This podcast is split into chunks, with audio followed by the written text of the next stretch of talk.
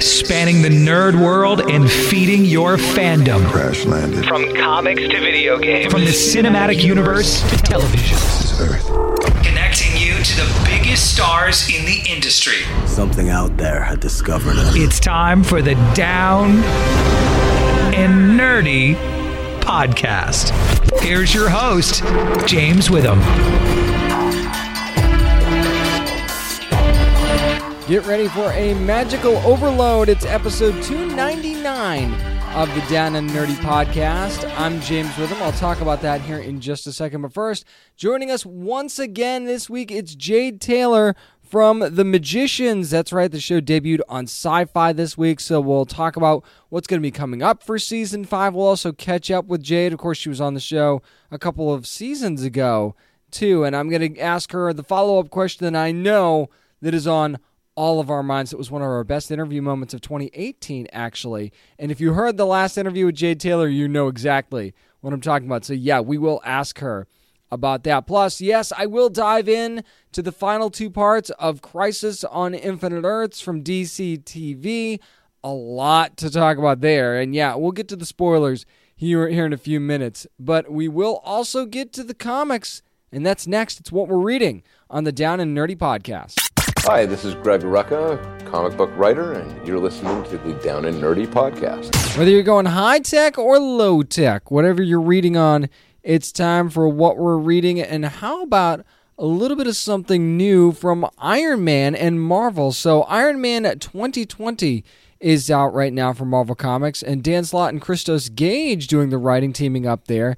Pete Woods on the art, and VC's Joe Caramagna on the letters. Now, Arno Stark has taken up the mantle of Iron Man. And why is this important? We'll find out as we go on in the book because he's also taking control of Stark Unlimited. He and Sunset Bane have kind of just pretty much conta- taken control of everything, and they're really making no apologies for any of it either. By the way, just just in case that uh, matters or doesn't matter. I thought I'd let you know that right away. Now, again, we're doing spoiler free review here, so there's really a kind of a war going on in the present time, but something else is on Arno's mind, and it seems to be much, much bigger. And it's kind of unclear what his true intentions are throughout this story because he's kind of a douche. I mean, a lot. Now, now Tony certainly had his moments. There's no question about that, but this is a lot less charming let me just put it that way. But I will say a lot of the focus of this book really is on the present day and what's going on with this robot rebellion and, and everything that's going on there. And there's a lot of of talk about AI versus humans sort of thing. So we get to see a lot of that going on and, and Arno's involved in a bunch of that as well. But again, it's it's unclear exactly what his intentions are, even in this war. It's really, really interesting. We know what the AI's intentions are. There's no question about that. But there's a lingering question about Tony Stark as well that we do get some insight into at the end of this book. So if you're wondering what's going on with Tony, and and that's also kind of an a thing that's a little bit irritating to Arno and others as well, as you know, still talking about Tony, even though t- Tony is supposed to be dead. But that is something that is definitely addressed in this book. And while this book's interesting, it's really hard to kind of get past how unlikable Arno really is. Like when Dan Slott was working on Superior Spider Man, obviously, you know, when Doc Ock was in control of Peter Parker's body, it was very different and more douchey Peter Parker. And you kind of knew that going in. But at the same time, at the same time, there was still something about him that was a little bit likable and and relatable in, in a certain weird way. And with with Arno, it just doesn't feel that way. I mean, he didn't have the easiest start to his life, and he certainly has maybe some legitimate gripes. But it, it's hard to see someone in the Iron Man suit that that's this hard to root for, and especially with who he's associating himself with as well. It's like there's no feeling in these main characters, and that's really, really difficult. So I will say that the art, though, is the major star of this show here because it jumps right off the page, especially when you're talking about this AI world. As a matter of fact, this book will grab you right away because of the very first page. It really gets your attention and sets the tone and creates that constant question throughout the story. I mean, even though you get the interior monologue, you also still wonder, okay, what is Arno doing this for for good purposes of good or is he does he have, you know, kind of that a little bit of that evil in him and does he is he really representing like the real Tony or what Tony's interests would be or not. so it's it's really really hard to clamp down on, and that's why it's really really hard for me to decide whether or not I really liked this story or not. So I'm gonna give this a let's go with a three and a half out of five. And what I'll do is I'll jump back into the second issue and try and find out if that changes. I mean, the art is five out of five all the way. The art's fantastic, but the story just because of how unlikable Arno is really is is kind of hard for me to get behind. Uh, the the AI war is interesting. What could be looming on the horizon is also interesting, but I, I'm going to need to get just a little bit more out of this as far as likability is concerned, I think.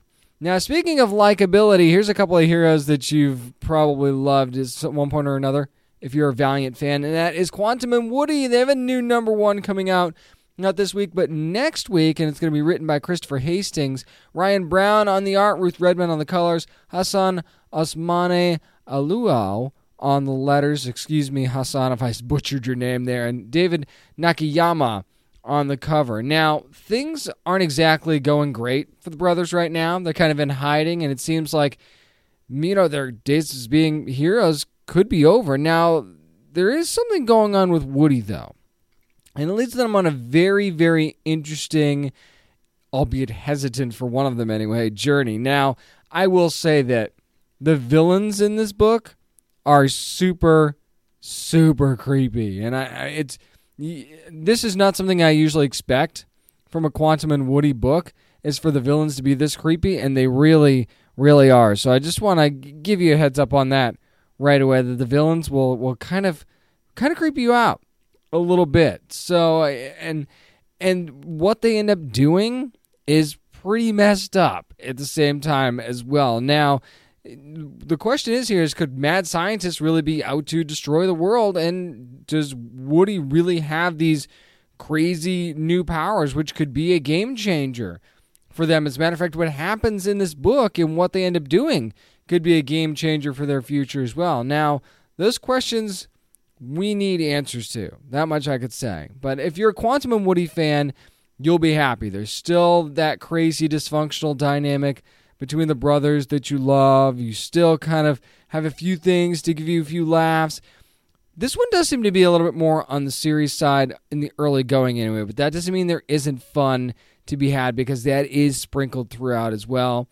But props to Ruth Redmond on the colors here because, I mean, this really made the art in the book stand out in a big, big way. As a matter of fact, in that big battle scene in particular, it was taken to the next level because of those colors. And it also helped illustrate the new powers that Woody might be having as well. So that that's also something that I wanted to point out here. Now, I got to give props to the letters as well because there was some nice emphasis on the dialogue in these letters that you you wouldn't normally see, and it really did add a little bit of something extra to the story as well. So I will give this one a four and a half out of five. Actually, I really enjoyed this different direction for Quantum and Woody.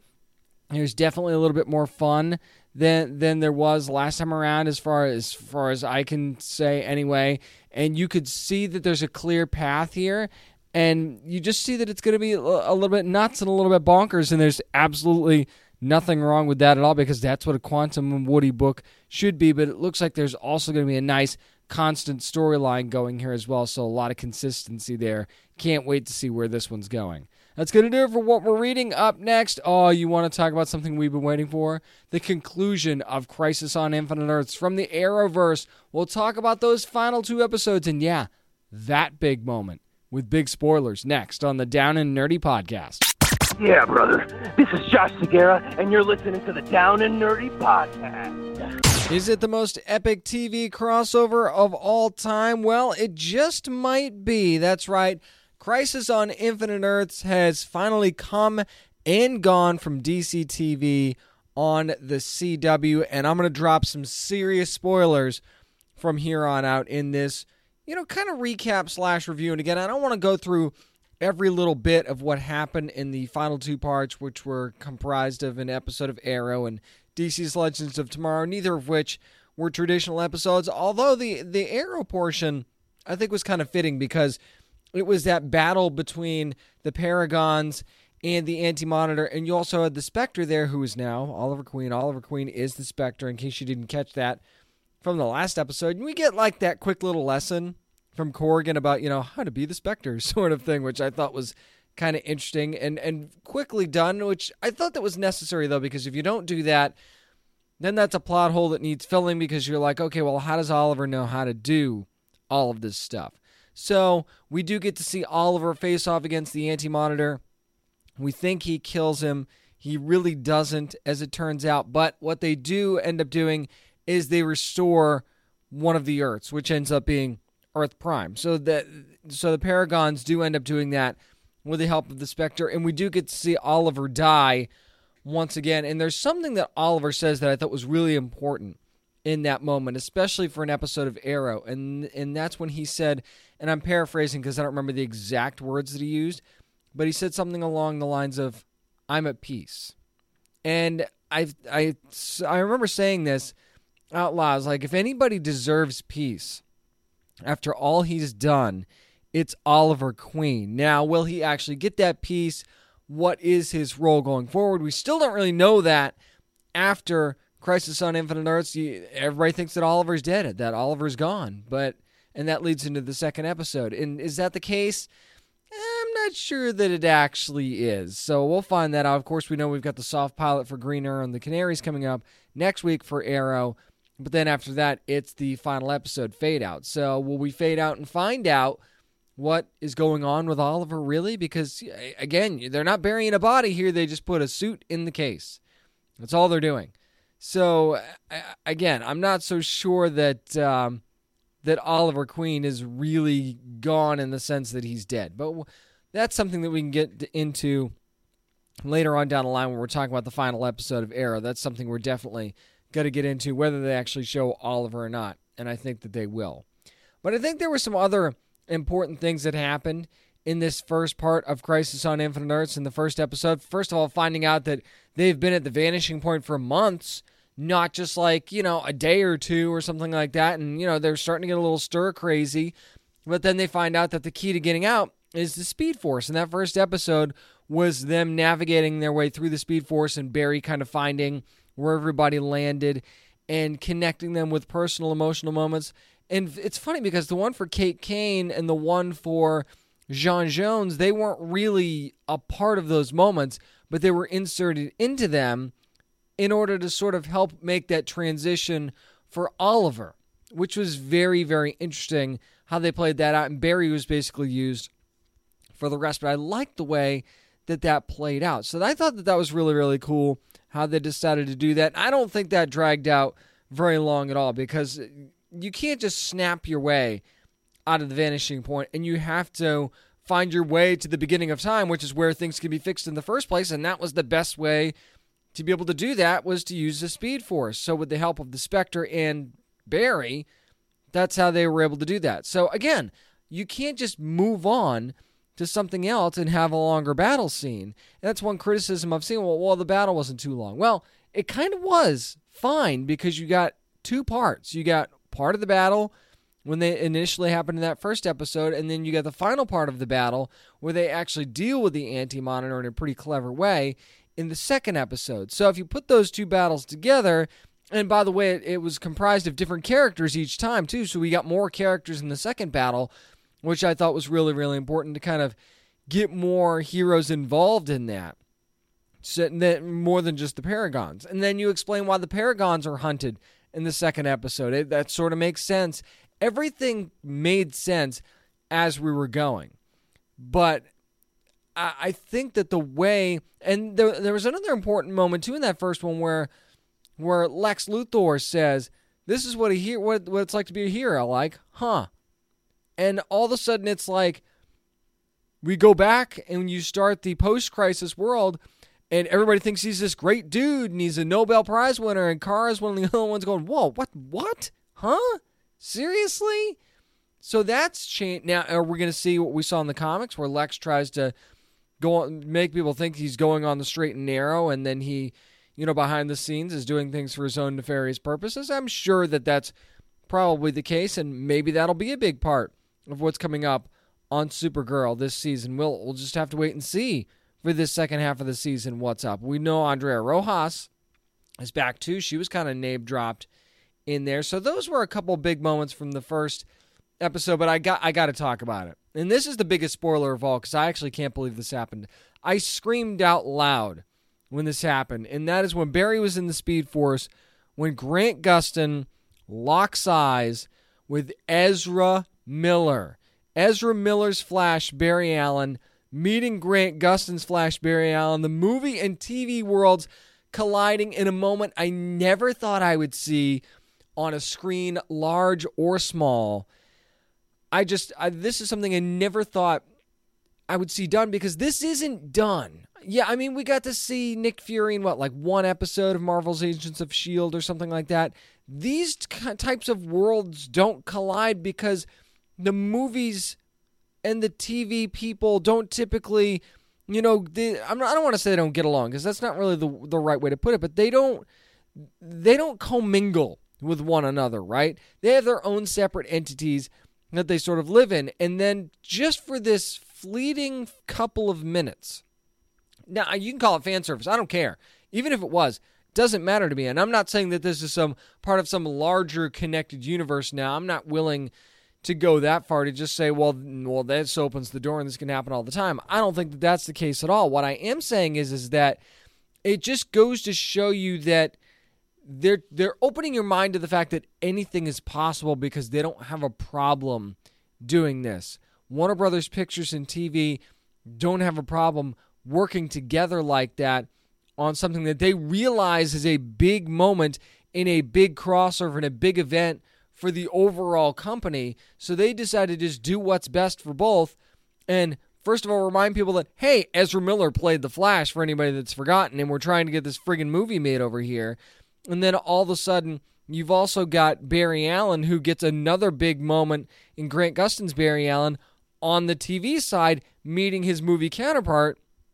And maybe people from the movies are going, oh, hey, this Grant Gustin guy is pretty cool too. And maybe it goes the other way when they do Flashpoint. Maybe we'll see Grant Gustin on the big screen and we'll, we'll have another moment between the two of them. I think that'd be pretty cool. Not absolutely necessary, but I think it'd be pretty awesome if it makes sense within the story, but it was just one of those things where it was the it was I when I thought Tom Ellis's Lucifer was going to be the highlight cameo of Crisis on Infinite Earths, I was wrong because it's absolutely this because of what it means in the overall grand scheme of things. Again, even if it doesn't go beyond just that, I loved every friggin' second of it. That much I can tell you. And, then you get into the second half of the crossover which is basically, you know, they come home, they're dealing with the fact that Oliver has died. They all realize it's on one Earth now. We get to see Weather Witch sort of cross over in the National City, and you know, you know, try to do something with Supergirl, and then all of a sudden Barry comes in, and we get nice Marv Wolfman cameo, which was fun. And here's the deal: I'm just saying that we called this one earth thing a while ago. That's from the comics. There's really no mis- there was really no mystery there but we weren't we didn't know for sure if that's what we were going to get. Now what we do have is something really really important that happens at the end. And yes there's another battle. It's very very clever what they decide to do to to shrink the anti-monitor and to keep constantly shrinking him. I thought that was really really clever on Ryan Choi's part and, and on Ray Palmer's part, and they sort of put everything together there. Team Nerd, go Team Nerd, as always, as they call them on the show. As Sarah as Sarah said, Team Nerd wins every time. So that was really important. But the but the biggest moment, other than the battles and the things that happened in the first part, was the second part, and it was the basically without saying it formation of the Justice League. You get to see that table. You get to see the outside of the building that it's an abandoned Star Labs facility. Actually looks like the Hall of Justice. Everybody's got their own chairs, which I want one of those chairs so freaking bad now. It hurts.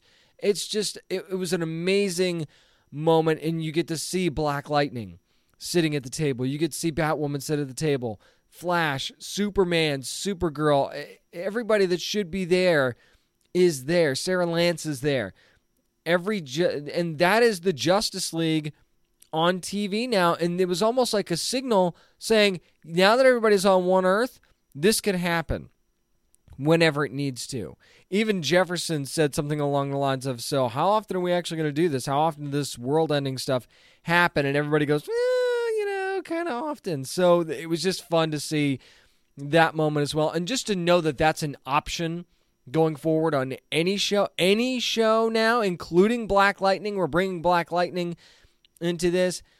That was one of the most fun moments for me, knowing that we now finally have a Justice League and a Hall of Justice. No matter what happens with the future of any of these shows, you never know now who might show up at any given moment. And maybe this does finally set up that world's finest thing that I was talking about, where you can have a couple of characters get together for a little story arc and then be done with it and then move on to another one and so on and so forth. And that's just something that you could do instead of giant crossovers, which I think is exactly what I would do from here on out because I don't know how you top this. Whether it was how it was executed, how it really did stay true to the comic roots while changing quite a few things, it just really did feel like it had that Crisis on Infinite Earths vibe, even though all the characters from the comics weren't in there. You introduce a great new character in Ryan Choi, you, and you almost see how the torch is going to be passed to him to be the next Adam. You have also you really propped up Sarah Lance in this crossover. Also, Supergirl found a big big leadership moments there as well. Barry came through in the end when he needed to. You introduced Black Lightning into the Arrowverse. There's just so many things that happened in this crossover. Not to mention Mia and Oliver having their moments, and you know Oliver getting to pass the torch before he dies for what the third time overall, maybe fourth. Depending, I, I think we're going to go with three. He dies twice in the crossover alone, and that that alone, I think he's already died more times than Bruce Wayne's parents on television. But at this time, at this point, we, we don't know Oliver's fate. But I just don't know how you top this crossover with another one. I just don't know where you go to look at it and go, yeah, we can do this, and it'll be just as good if not better. I mean, you, you could certainly try to do Infinite Crisis. You could do Forever Evil. You could absolutely do that. You could even do Dark Nights Metal, I guess, if you really, really wanted to. But I don't know that you need to do any of those things. You've achieved perfection. You did something that's very rarely done, and that has created something massive that lived up to the hype and even brought I mean you had that long break and it didn't matter because you ended it the exact way that I think you as a fan you would want to see it end with that Justice League moment finally having that moment after 8 years of the Arrowverse. We finally have ourselves a Justice League. That's amazing to me I don't know how you top this I don't know why you would try just let these shows be amazing give us a world's finest every now and then and I'm good, but I could not be more happy as a fan for what I got out of this Crisis on Infinite Earths crossover. And I think this is about as close to perfect as you can get for any television crossover. So bravo to everyone involved. And for being able to keep that Ezra Miller thing quiet, bravo for that because in an age of social media where everything leaks, that was an impressive thing to keep under wraps. I could tell you that right now. That's going to do it for my spoiler filled review of the Crisis on Infinite Earth's final couple of episodes.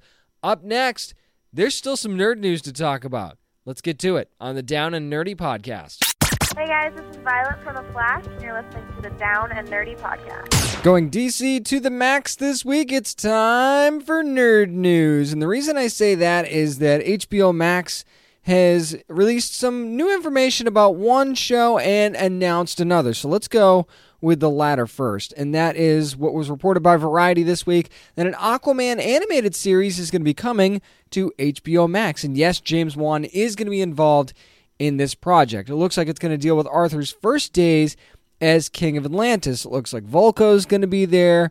Mir is going to be there as well, and it's the synopsis says something about the water controlling warrior princess Mera, which is, you know, kind of a cool moniker, right? Now it says between dealing with unscrupulous surface dwellers, elder evils from beyond time, and his own half brother who wants to overthrow him, Aquaman is going to have to rise to the challenge and prove to his subjects and to himself that he's the right man for the Trident. That's the only information that we know for sure. Now, just because James Wan is involved doesn't necessarily mean that everybody is on board for this. There was no mention of Jason Momoa reprising his role, albeit in a, in a, in a voice over only. Uh, no talk of any of the other cast members from the actual live action movie returning for this animated series. Now, you automatically jump to the conclusion that yeah, James Wan's involved in this, so why wouldn't they want to be involved in this as well? There's also no mention that this ties in to the live action series, the live action movie at all. matter of fact, it's going to be called Aquaman King of Atlantis. No, this also doesn't seem to have any relation to the Aquaman Throne of Atlantis movie from Warner Brothers Home Entertainment and DC Animation, which was pretty damn good, if I if I do say so. So if you haven't seen that yet, I mean, go back and check that out because it's it's definitely worth your time. I, I don't think there's anything wrong with this. So as an Aquaman fan, whether it's connected or not, I'm I'm up for this. I don't know if this is something that would run multiple seasons or if this is like a mini series. I actually think it was announced as a mini series. Now that I think of think of it off the top of my head, and I looked this back up, it was announced as a mini series, so you kind of know what you're getting yourself into right off the bat. So, and and again, if this whether this is something that furthers this could be something that bridges the gap. Either way, it's either going to bridge the gap between the first movie and the second movie in the live action world, or it's going to give you some Aquaman content to remind you why Aquaman is awesome before that second movie comes out because that's always the problem with sequels, isn't it? In the most in most cases, for especially for superhero properties where you get a movie, which Aquaman I believe was 2018, right? And here we are 2020, and we're not even shooting a sequel yet.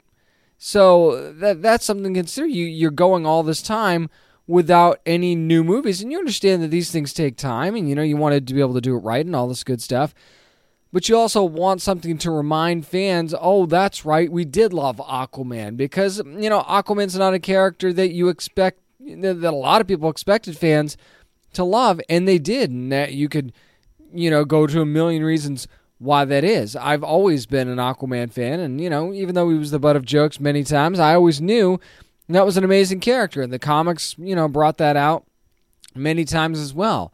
But this is just almost like a stopgap reminder to fans that, oh, yeah, hey, Aquaman's pretty cool. Remember here, this is why. So that's what I think this is going to be, and no release date or anything like that. Hopefully, we get some more information in the coming months with some big conventions coming up. There was an update from the TCA winter meetings about the Green Lantern series that's coming to HBO Max. Of course, the Aquaman animated series I just mentioned will be at HBO Max. Now, this comes right from Sarah Aubrey, who's the head of originals at HBO Max, and that here's what we know that there will be two Green Lanterns that will be involved in this show, that it will span over decades, and that Sinestro will be involved. So those are the things that we know for sure. Here's the deal.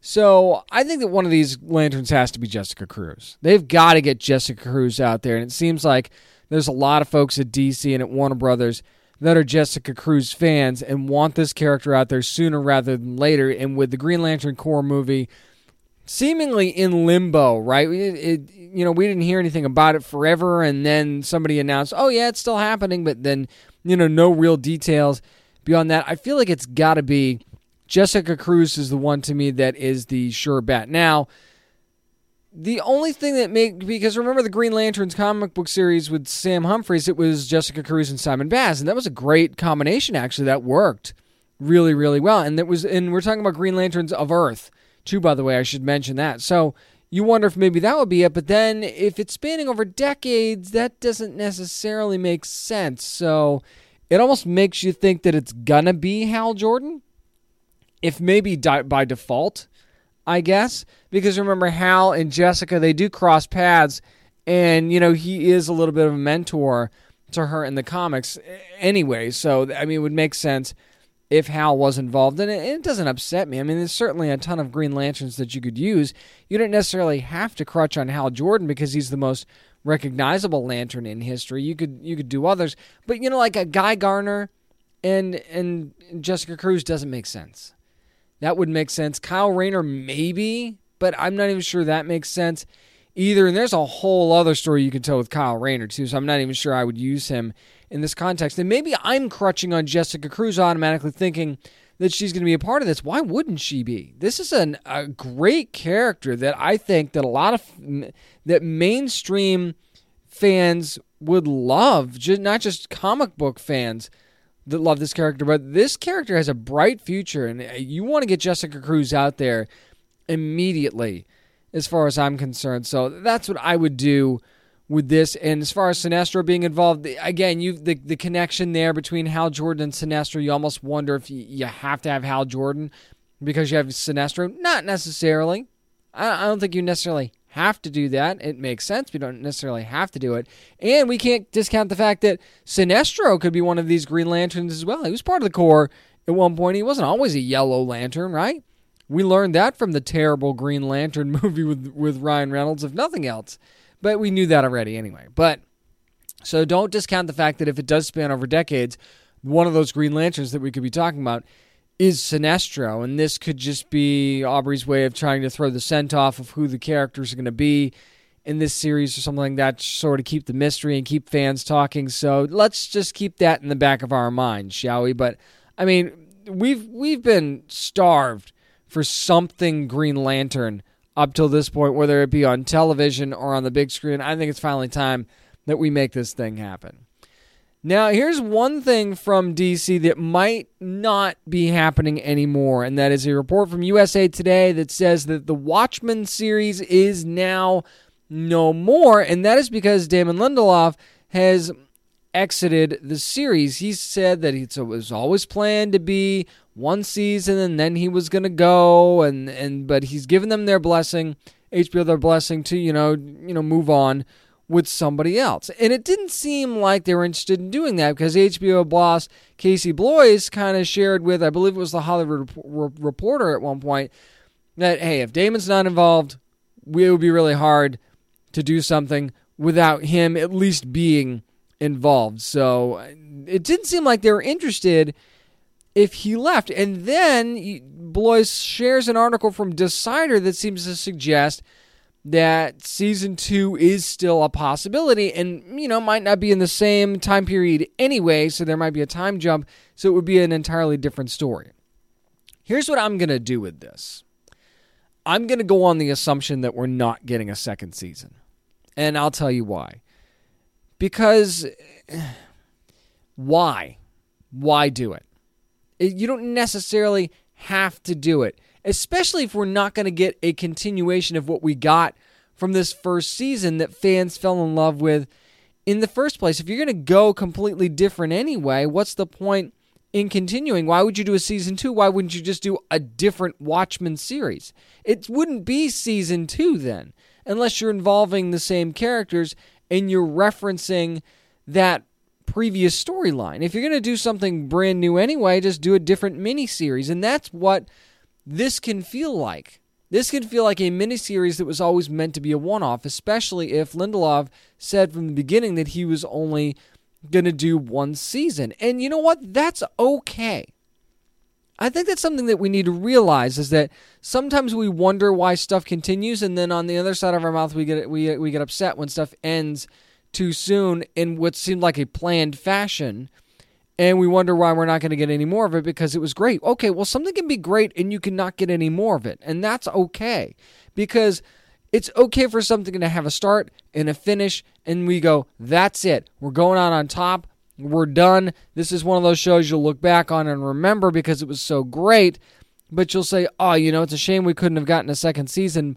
But you're still going to be talking about it because the first season was great in the first place. Like Firefly, there's there's rumors of you know Firefly coming back and everything, and you know Firefly was a was a one off at Fox. Everybody thought that the show should have continued and it was canceled. This is different to me in that this show's not being canceled, it's just not continuing. So I almost view this as a mini series because of that reason. And maybe there will be a season two at some point. Maybe it's a passage of time that you could do where you're not necessarily doing a season two of Lindelof's Watchmen, you're just doing a different Watchmen story and doing a different series entirely. Not necessarily a reboot, just a different story in a different time.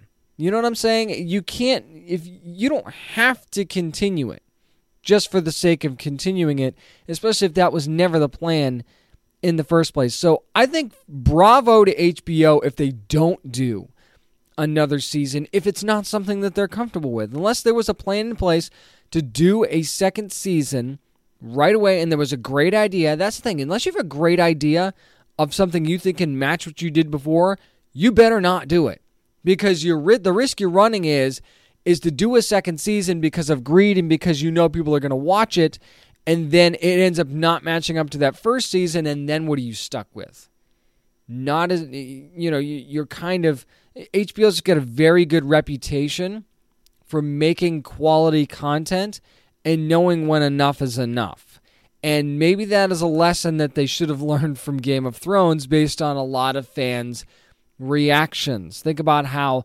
that whole thing went down. So be careful what you wish for because what you might end up with is if you didn't like that final season of Game of Thrones, you could end up with a similar situation for season two of Watchmen. So keep that in the back of your head.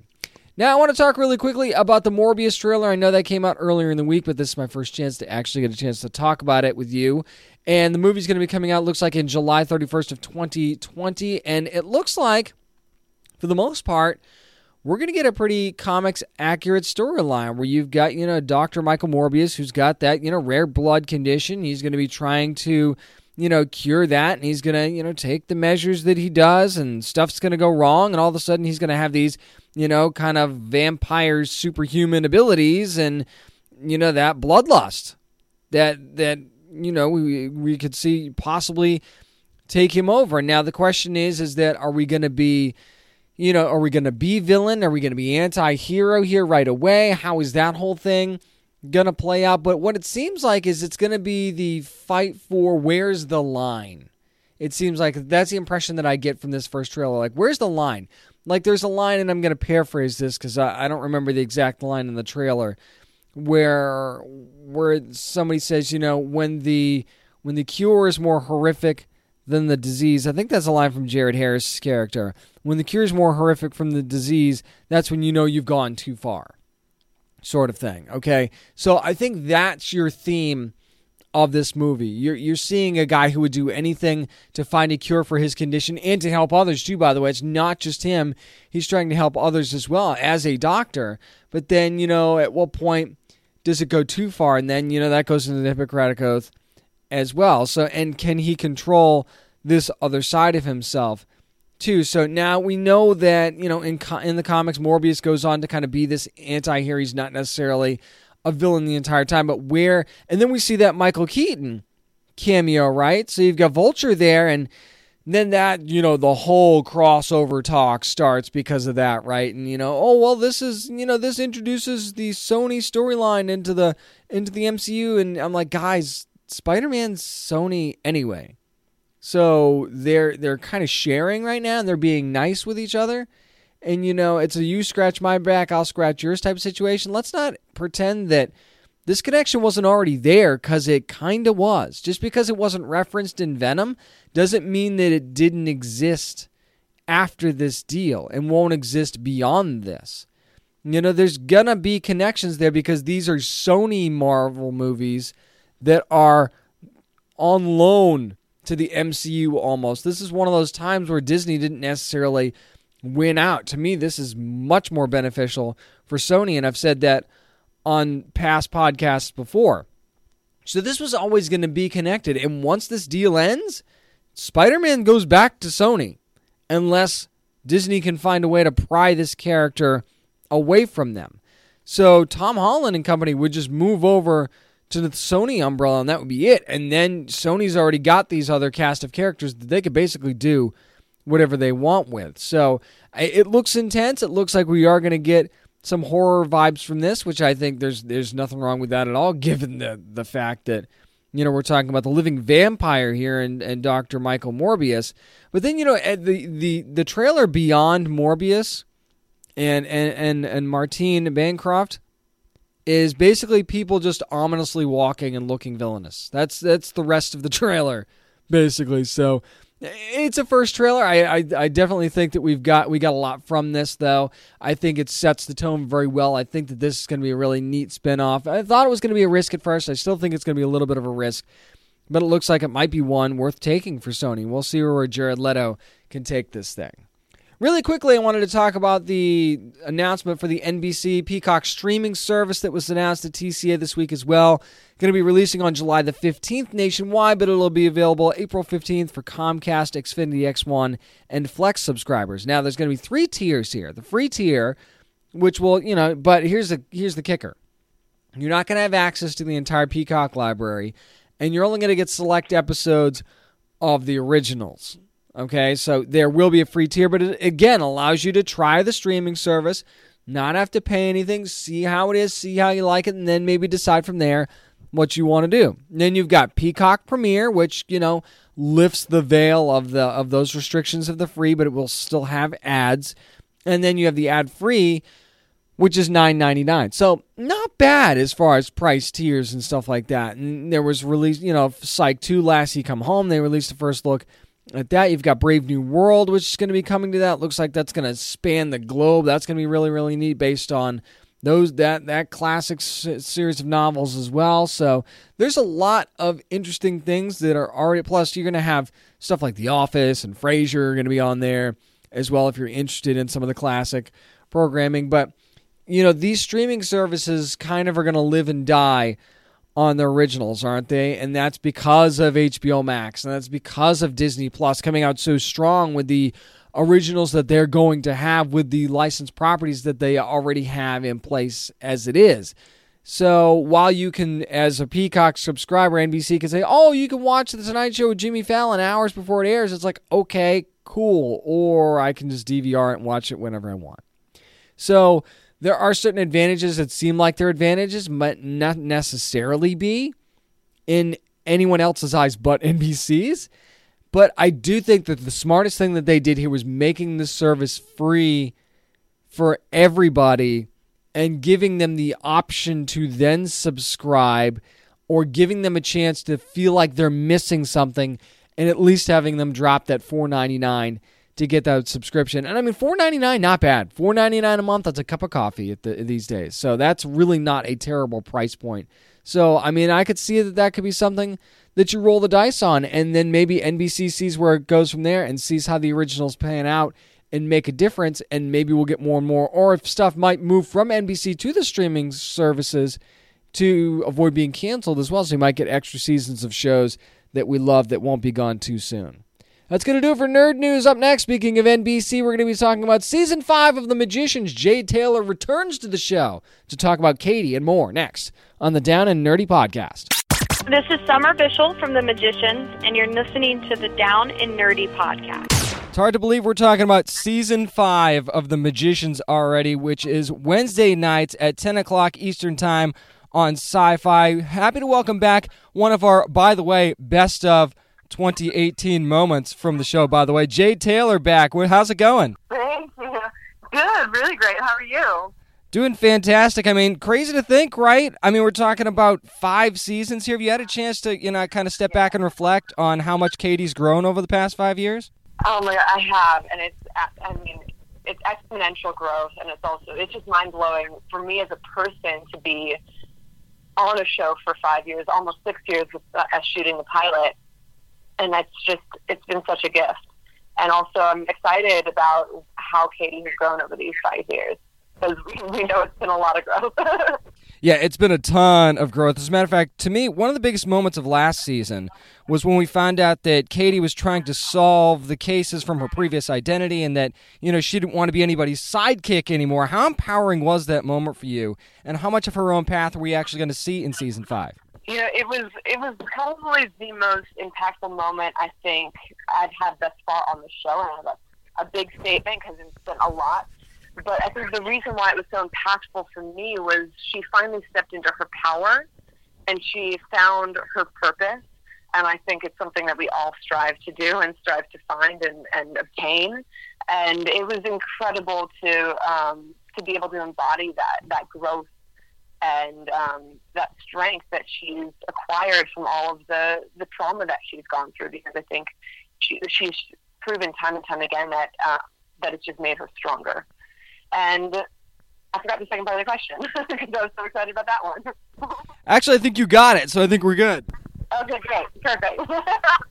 Now, we actually get to see Katie interact with more cast members than usual this past season. Now, what would you say is Katie's most complicated relationship other than Penny? oh, I mean, we know that her relationship with Julia is obviously complicated, but I think Katie has a bit of a complicated, some might say tumultuous relationship with with most people that don't truly know her heart. And I think the reason it's, it's complicated with Julia, I mean, obvious reasons. There's a, a lot of history and past. Um, but I think the most interesting one to me lately has been the one between her and Alice, because it's just such an unlikely pairing, and they actually work together really well, which we saw last season. And so I, I, that one always is is fun for me, and also I love working with Olivia. It's always a great time. Olivia is definitely awesome. We love her too. Now, things have been getting more and more complicated. I mean, excuse me, things have been getting more and more musical on the show lately, and you've been a big part of that, actually. Now, I can't hear Take on Me any other way now, by the way, so thanks for that. Um, Oh, you're welcome. and uh, so, talk about. I. So. Well, there you go. Talk about that final scene a little bit, and can you tell us if things will get musical again this season?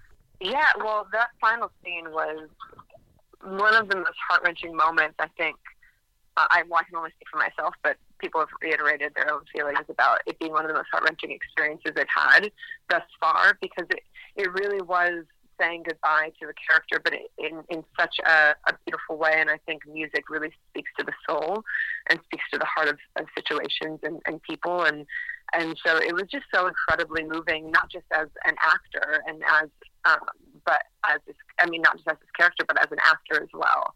And it was really, really powerful. And yes, you'll absolutely see more musicals this year. Um, and um, I think you're going to be really surprised by some of it. And um, it's, oh gosh, I wish I could get tell you all of it because it's so much fun. Uh, it's a lot of fun. I'll just say that. It's a lot of fun. Surprises are even better when they're musical, just saying. I yeah, I couldn't agree more. now we kind of saw that uh, last season that the library was kind of exposed for what they were doing to the hedge witches and kind of promised to make it right. Now with the library kind of in disarray, it seems like Katie wants to take matters into her own hands a little bit this season. So with that going on, how much can you tease for us about that journey beyond episode one? well, it's interesting. I think because of the grieving that all of these characters are experiencing, they all experience it differently. And I think for Katie, anytime she's going through any sort of pain, she actually has a lot of self doubt, and we've seen that with her addiction. We've seen that with with various things, and I think um, she's really questioning how how to lead and um, what her own capabilities are. And I think um, it, it's the hero's journey, right? It's the, the reluctant hero trying to to find their way and do do what's right for the sake of humanity. And and um, I think she'll continue to fight for that. But I can't really tell you much more after that. Now we've actually seen Jade that that the t- the show's typically had a quote unquote big bad every season, whether it be the Beast or last season it was Evil Elliot, and I guess maybe to a certain extent the library as well. But do you feel like this season everyone or certain groups kind of have like their own big bad per se? Oh yeah, yeah, absolutely. And I think, um, yes, I will say yes because I can't really use much more, except that we also we know there's um, there's a plethora of magic, and because of that, you know, I love the phrase "absolute power corrupts absolutely," and um, we see magic potentially getting into the wrong hands and what what happens there, and. Uh, the fate of humanity might be at stake, but you know that's kind of kind of normal for the magicians.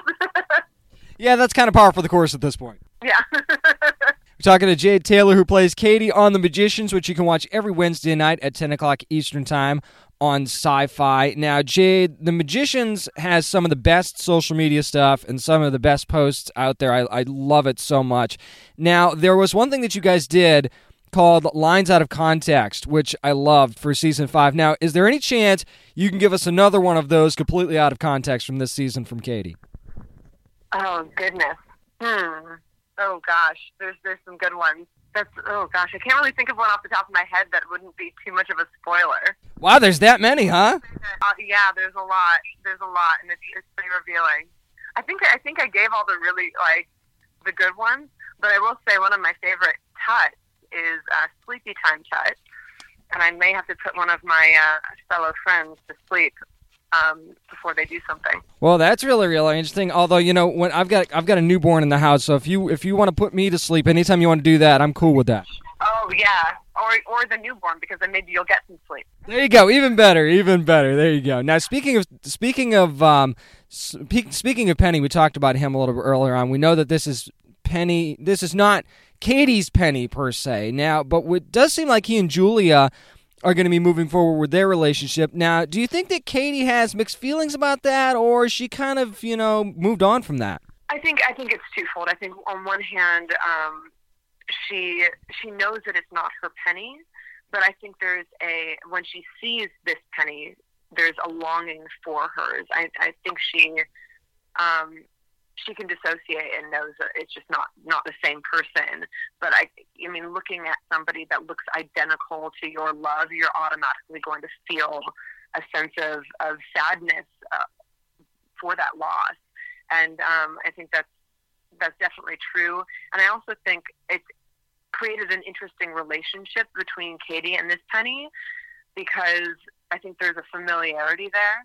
And so she feels like she can reveal more to him and is a bit more vulnerable with him than I think think some of the other characters because of that relatability and that um, that similarity.